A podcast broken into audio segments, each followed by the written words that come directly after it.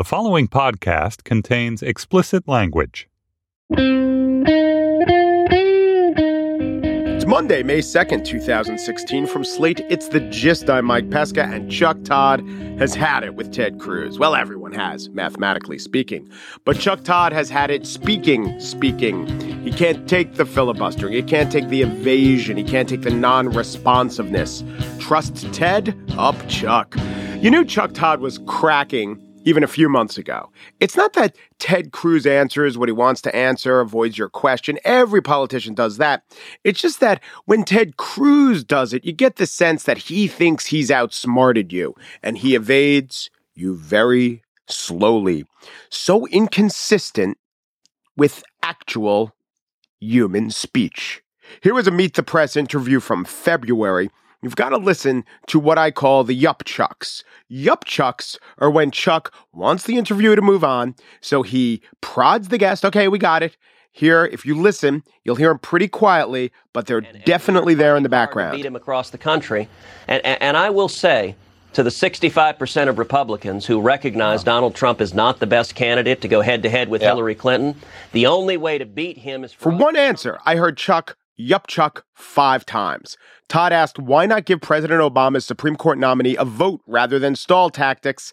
And here we'll play some of Cruz's answer, and you can hear some of the yup chucks. veterans, then then go and make the case to the people. I don't think the American people want that. I'm very happy to take that case directly right. to Hillary Clinton, directly to Bernie yep. Sanders, and, and, I would note, look, how do okay. we know Donald Trump's record on this is going to be bad? He has supported liberals for four decades Jimmy Carter, John Kerry, uh, Hillary Clinton, Chuck Schumer. But yesterday on Meet the Press, there was a new Yup Chuck record. I haven't heard Chuck Yup Chuck someone like this since his Southwest flight was going to miss a connection, but the flight attendant still went through all her shtick. Please keep tray tables in the upright, yup, and locked, yup, position. K got it. In case of water landing, it's not going to water land. We're going to Des Moines. Please be sure to use your seat. Yup, yup, yup. Well, anyway, here with Ted Cruz, he's trying five or six times to get Cruz to answer this one question. You say Trump is horrible. You say he's dastardly. You say he's an abomination. So you're going to support him? You've spent this entire interview trying to eviscerate Donald Trump. If he's the nominee, I take it you can't support him anymore, can you? I believe if the Republican Party nominates Donald Trump, we will both okay. Donald and Hillary support allowing illegal immigrants to become U.S. Right, citizens. Right, now, Donald says he'll fly them back to their but country. Are you first. going to support him? We will him. lose. I understand what you believe in the I, Republican Party. Are the you? Democrats have had a debate. Hillary Clinton, Bernie right. Sanders, they've been willing okay, to debate. Yep, yep, yep. And then Cruz, this is my favorite part. Cruz lays this part on him. Why won't you answer that question black, straightforward, Chuck, black and white? Chuck, let me finish this point I'm making. Well, instead of finishing the point you're making, how about answering the question Chuck's asking? Suddenly, you're going to hear every day about Donald okay. Trump's tax. I think the people of right. Indiana deserve. Can you answer the question about whether you're going to support? In Indiana. Are you going to support Donald Trump if he's the nominee? I am going to beat Donald Trump. We are headed to a contested convention and we're going to win and I'm not willing to concede this country. Listen, this All is right. my kid's future, Chuck. It's not okay. it's not simply a game. On the show today, I interview a man who spent more time with Bernie Sanders than Ben or Jerry in the name of explaining the Bern to all of us and in the spiel the icky coziness of the White House Correspondents' Dinner. But first, at this moment, I will stipulate that no one knows anything. But now let's listen to this interview with Evan McMorris Santoro, and perhaps afterwards, that won't be quite as true.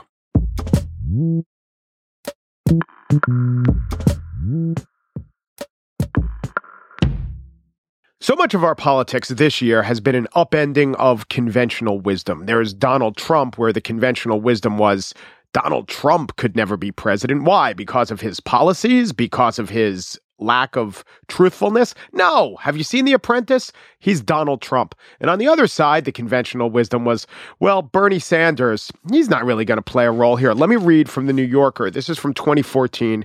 And uh, Ryan Lizza was putting together a who could possibly run against Hillary story. Earlier in the day, Sanders told me he was thinking about running for president.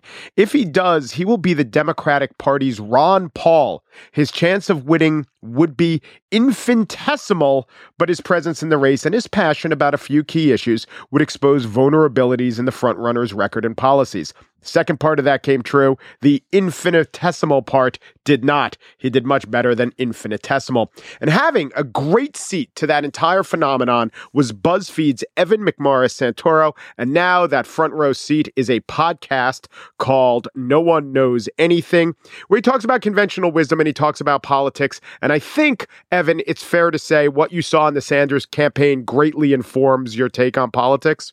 Yeah, I think it's the best way to look at this year, actually. It was a campaign in which both the candidate, we're talking about Bernie Sanders, and all of his opponents did not expect him to do very well. Yes. So everyone was operating under conventional wisdom that proved to be completely false. Because the guy wasn't even a Democrat before a few months ago. He was a socialist and not wasn't just entitled. He he really ran against Democrats and chastised them for being Democrats. So how could he possibly have done well in the Democratic primary fight? But I think it lays in a few key things. And the biggest one is, especially in Democratic politics, the front runner always gets a challenge. And when the front runner is as centrist, let's call Hillary Clinton that, the challenge has to come from the left. So if you give those two facts, I think that explains much of the Sanders appeal. I think a lot of it also has to do with this idea of money and just how upset voters turned out to be about how the campaign finance system works and how the campaigns are run and how politicians go about doing their jobs. I mean, the one connection between Trump and uh, Sanders, and I'm really loath to make those comparisons, but people do it a lot. But the one that there is is that Trump is spending supposedly mostly his own money on the campaign and, and runs around talking about how little campaign donations he takes from from the rich. And Sanders, of course, ran this completely unprecedented small dollar only fundraising effort.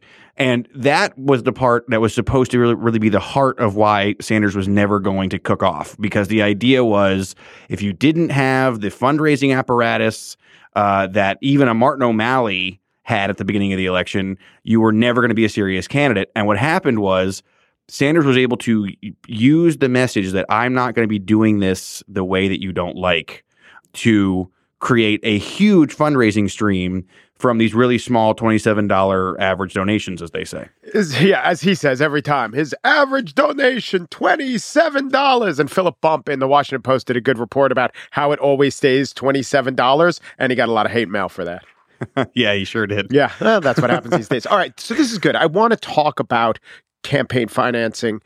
Is that one of the things that no one knows?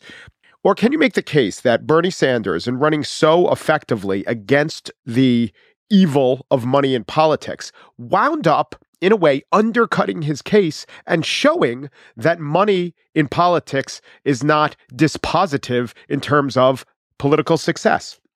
Well, that's an interesting point, actually, because that has proven to be kind of a problem.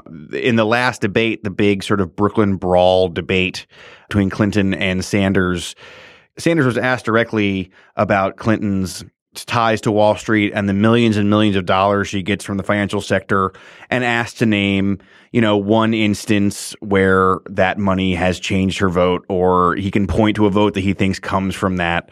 But Sanders did not have one at hand, and it wasn't such a great moment. And it is a moment that sort of uh, that makes it hard for him to make his case. And it's one that Clinton has used over and over and over, where she she goes back to the sort of standard political wording about money, which is I have to go out there and raise it. The amount that I can raise shows my strength as a candidate. Don't ask me where I get it. And definitely don't assume that it buys anything. Where Sanders has been able to make a difference is by saying, look, you have common sense. You know people aren't giving these people all this money if they didn't want something. And so why not just give it to somebody who's not doing it at all? Do you think, that, though, that Bernie Sanders ran a good campaign, a surprisingly good campaign, made good speeches, somehow connected with voters in ways that the political class found unexpected? I think he ran a third of a really good campaign. Aha. I think what happened to him was as the campaign went along, it was impossible for his candidate for his campaign to adapt to the changing circumstances. They did not plan to be as close to being the nominee as they ended up being. And when the circumstances changed to a point where you had to go run in a state like Nevada or run in a state like South Carolina and really change your message and try to appeal to a, a new set of voters, they have never been able to prove able to move in any direction. Sanders has given essentially the same hour long stump speech about Wall Street since last June and this is and this is consistent. This is this is this goes back 20 years. And on the show, we played a clip from a hearing about the crime bill in 94. If you ask him about questions about race or questions about crime, he will almost always relate it back to an economic issue. And A, that's not inconsistent. And B, he's not necessarily wrong, but in terms of the speech he gives or, you know, connecting to voters, it's not doing him a favor. Well, there's a whole different side of progressivism that wasn't as powerful or wasn't as uh, in the forefront as when when he started out in politics, and he does. It's not that he can't talk to these people; is that he just kind of it's it, it appears it was always very bewildering to us in the national press who were following him around that things would happen, things would change, and he would never change. I wrote a story about in Nevada right before the Nevada caucuses that he lost sort of taking a lot of air out of the balloon that he had uh, built up up through New Hampshire. He did a speech where he was giving his hour long stump speech. And by this time, people who came to his speeches had heard him speak so many times that the speech had become kind of like a call and response. People would finish his sentences. They would yell back to him about, you know, before he finished saying what he was going to say. They knew exactly where he was going. They knew the whole thing, even to the point that when it got near the end, they knew to sort of stand up and gather their belongings you know, that's a great story for a couple of days, maybe, but you have to keep making news for your campaign and you have to keep the interest and keep showing that you're ready to talk about talk about everything else everyone else is talking about. So he left he left a lot of space on the sides for Clinton and other Democrats to attack him, boost his numbers with African American voters, and he didn't really try that hard. So you think the lack of appeal to African American voters, and this is why Hillary won the I mean she won in primaries instead of caucuses and states with closed uh, registration, but it was the African American vote that gave her huge victories. You think that was more a deficiency of Sanders? Uh, what could he have said, or was just that just a great strength of Clinton? She tended to that constituency, especially the older ones. Remember what she and her husband did. I mean, what could Bernie Sanders have said to cut into that base of support? Right. Well, to quote Abe Simpson, it's a little from column A, a little from column B. Clinton uh, has, has a strong support and a strong basis of support in the African American community. They know that one of her earliest speeches was appealing to that electorate. Sanders has a very good record uh, on those issues, and he has a pretty good understanding of it. He was heckled early on in the campaign by Black Lives Matter activists, and he really went and tried to find out what those activists were interested in, talked to them, met with them, uh, started talking more about their issues on the campaign trail. He attracted the support of a lot of younger African American advocates and activists that are talking a bit of a different language than some of the older activists are when it comes to these issues. But they were never able to translate that into building out support. So I think that Clinton had a huge advantage, but all Sanders had to do was make some inroads there. And whatever reason that they had, and the campaign sort of uh, flops around on this. They, they, they never really knew what they did wrong when it came to South Carolina. They had a million different explanations for what what went wrong down there. But regardless, they were never able to break into those numbers at all, and that's what sort of left them where they are. Is that, is that you have a Democratic candidate in the 2016 election cycle that has not made much impact with one of the most important voting bases in the Democratic Party. Is Bernie Sanders the kind of guy who knows the inside outs of politics, especially in states other than Vermont? Like, would, would he just say, Devine Weaver, you do your stuff? I get the sense that Hillary Clinton probably knows every ward healer in the country. But uh, what about Bernie Sanders? How plugged in politically is he? He's a very wily politician. This is one of the early lessons I learned from covering him is that he really does know how to do politics in terms of, how, I mean, how to talk to people, how to sort of engage. What he doesn't know how to do, and what he isn't particularly interested in, is the sort of direct outreach that a Clinton type person does. You're right. Like they never actually went out there and called all the super delegate type people early on as, as, as, as, Clinton had done for months and months and months before getting into the election. When they went to South Carolina, they, they didn't really know how to operate the politics down there. They, they, they didn't really pay a lot of attention to it. And Sanders has said this a number of times that, you know, he's learning a whole bunch of new stuff by being out there on the trail. And this is part of what it's like to have a campaign that was not expecting to be where it is, suddenly where it is. But also, he didn't change up his senior staff at all. You didn't see him add any diversity to his senior staff. You didn't see him add in any outside people. He's had the same core group of people that have been focused on his career for a long time and had been winning for him in Vermont for a long time. And you didn't see him try and really adapt things to the national level as much. Okay, so Bernie's uh, very liberal. He ran much more successfully than we thought he could. Therefore, let's put this through the no one knows anything machine.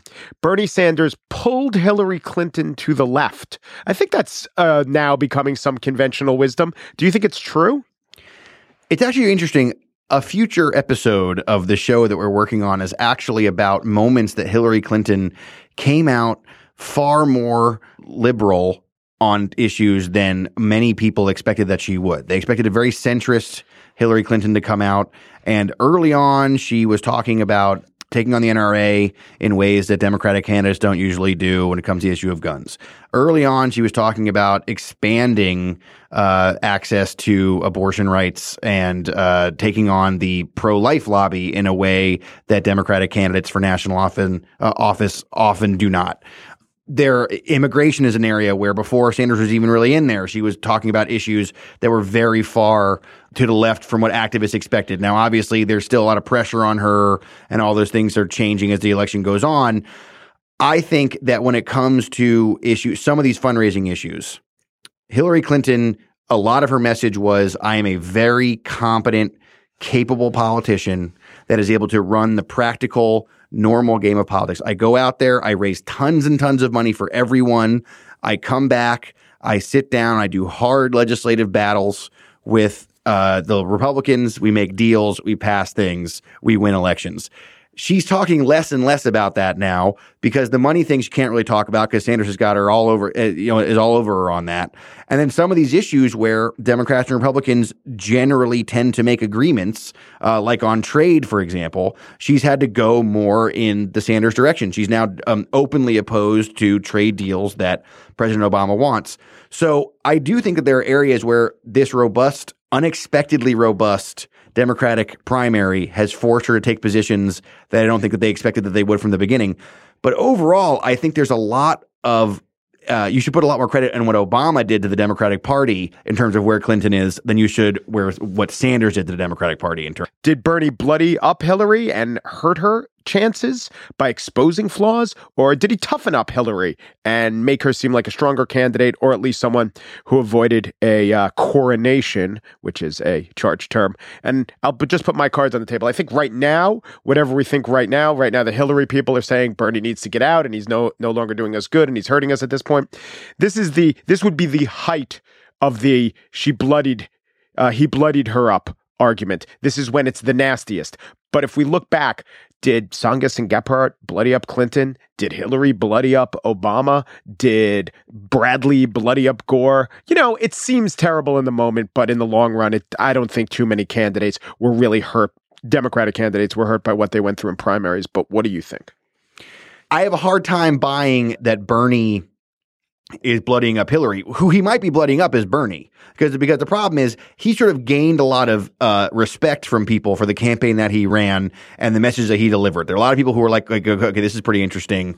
This guy's actually pretty surprising because he wasn't really thought of very highly prior to this, and now it's like, oh, this guy's pretty good and he could lose some of that cachet and that cred that he's earned inside the establishment uh, if he keeps doing this. And that seems to be somewhat important to him. I mean, this is a guy who goes on every Sunday show every weekend, so he likes to be inside the system. And that may be where he ends up turning, uh, where where his rhetoric may end up biting him. Evan McMorris Santoro is the White House correspondent for BuzzFeed, and his new compelling podcast is No One Knows Anything, though he has belied that title today by laying some knowledge on us. Thank you so much, Evan. Thanks, Mike.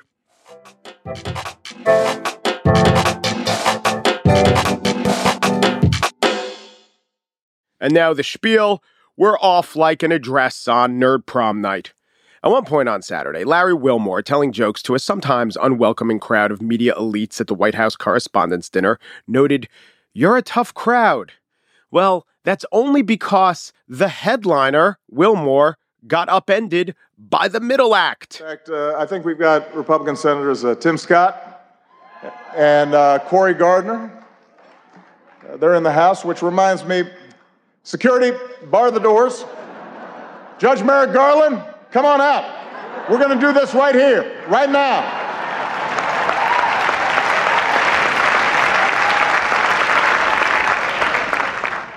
It's like the Red Wedding. Of course, when the Midler is the President of the United States, with eight years' experience in this venue, with great writers, with impeccable timing, and the ability to seemingly channel Larry Wilmore's old collaborator, Bernie Mac. I ain't scared of you motherfuckers. You gotta ask, why should he be? The president can get the White House press corps to laugh at will, and to beg and to roll over, and to show up, to fet him, after he snubs their FOIA requests and prosecutes a few of their colleagues. This, at least, was the reason why Bob Garfield of On the Media told Brian Stelter of reliable sources that the White House Correspondents' Dinner is a shame. These are supposed to be the watchdogs, watchdogging those in power. And they're, they're sitting there passing one another dinner rolls with zero possibility of any journalism breaking out. To which Stelter stammered, uh, I was there last night. I went to the parties. I tried to take in the whole thing. I mentioned earlier trying to be removed, trying to take it in and, and be uh, be skeptical about it. Reports of Brian Stelter sadly skulking around the correspondence dinner, refusing all offers of libation or revelry abounded. Hey Brian, how you doing? No, Shepard. How dare you, Contessa? I cannot match your tone of gaiety, Savannah. Think of me as an anthropologist. And yeah, sure, on Instagram there's a picture of me and the missus twirling around as confetti rains down inside something that MSNBC set up called the Glam Cam 360. You can find that at hashtag the place for party, but really, it was the place for skepticism. That would be more apropos. But you know what? Enough with Stelter. If he wants to play the role of CNN's Margaret Media, let him. This is about the propriety of the press cozying up to the presidency. And Bob used the right phrase. It's the apotheosis of the coziness. So why not just admit it? Go and say, yeah, we're cozy, or don't go, like the New York Times doesn't go, even though they're the ultimate establishment organ. But don't go and say, we're going, but we're not cozy. And let's for a second think about what does it mean to say they're cozy. I don't think it means that the press gives the president, whoever the president is, a pass on policy. I don't think they replace their gimlet eye with the gold star automatically. I think it just means that establishment Washington and establishment media are clearly in a symbiotic relationship. It includes cross pollination, it includes intermarriage, and it includes having, to, for the most part, having attended the same, I don't know, 20 colleges. Media should not boycott a gala celebration for itself. What it should do is stronger work on the other 364 days. Yeah, and on that day also. I have got nothing against a self congratulatory quasi awards show and quasi stand up comedy performance where some of the comedy is performed by the president. What I would be wary of is taking this gig if I were any stand up in the world who hadn't secretly killed Osama bin Laden on the very night I was playing this venue five years ago.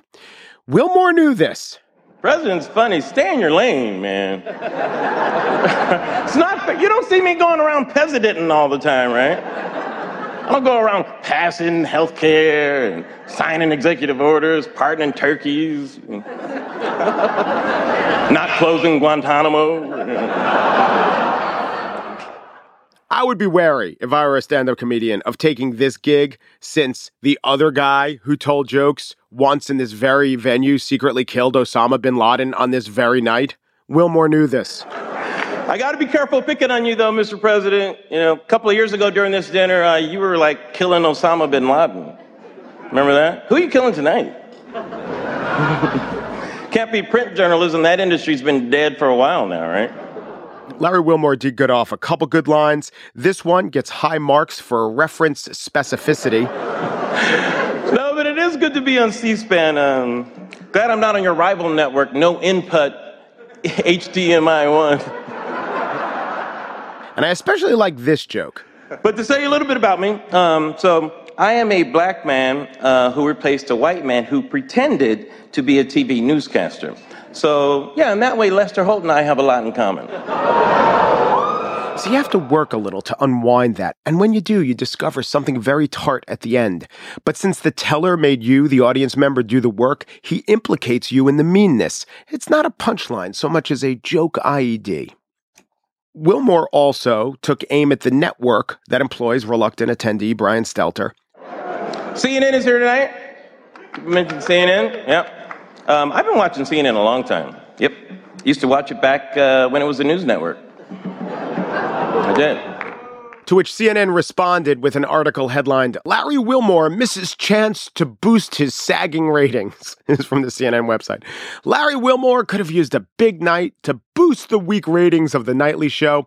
Instead, his appearance at the White House Correspondents' Dinner was widely criticized as a bust, and critics panned his performance.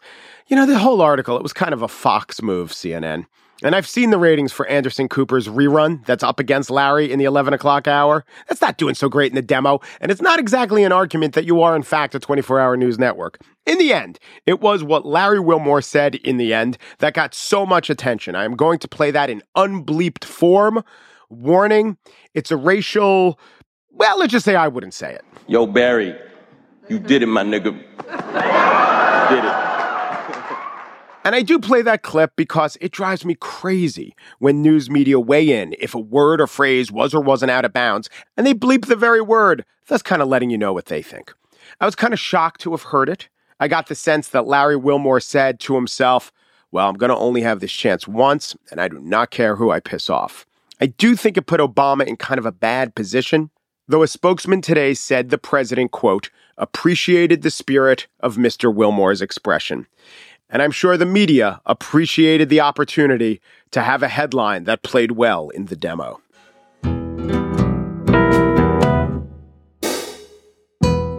And that's it for today's show. Andrea Silenzi, yeah, we got it. Andrea Silenzi is just okay. Moving on. Andrea Silenzi is just producer. Righto. Steve Lickteig is executive. Uh huh. Steve Lickteig is executive producer. Mm hmm. Steve Lickteig is executive producer of Slate Podcast. Moving on to Andy Bowers is chief content. Okay. Andy Bowers is chief content officer. All right. Andy Bowers is chief content for, read you loud and clear, chief content officer of the Panoply Network. The gist, you know, I'm not saying that they should hire me for the job, but I wrote some jokes for the dinner. Right? John King is here. John King, you see John King on CNN touching that map on CNN all the time. You know, John King has put his fingers into more New Jerseys than a shoplifter at the Sports Authority. Ladies and gentlemen, Steve Kornacki is here. Steve Kornacki, you see what you see what this guy wears on MSNBC? The last time I saw so many sweaters at MSNBC, the network had just announced they were going to fire all the newscasters who tell anecdotes that exaggerate their personal accomplishments. Sweaters. Okay, Wilmore, you got the gig. Um Peru, de Peru, do Peru. And thanks for listening. It's uh, it's a disgrace. It's a sham. It's a sham of a mockery of a travesty of two mockeries of a sham. Tell me how you really feel. Yeah.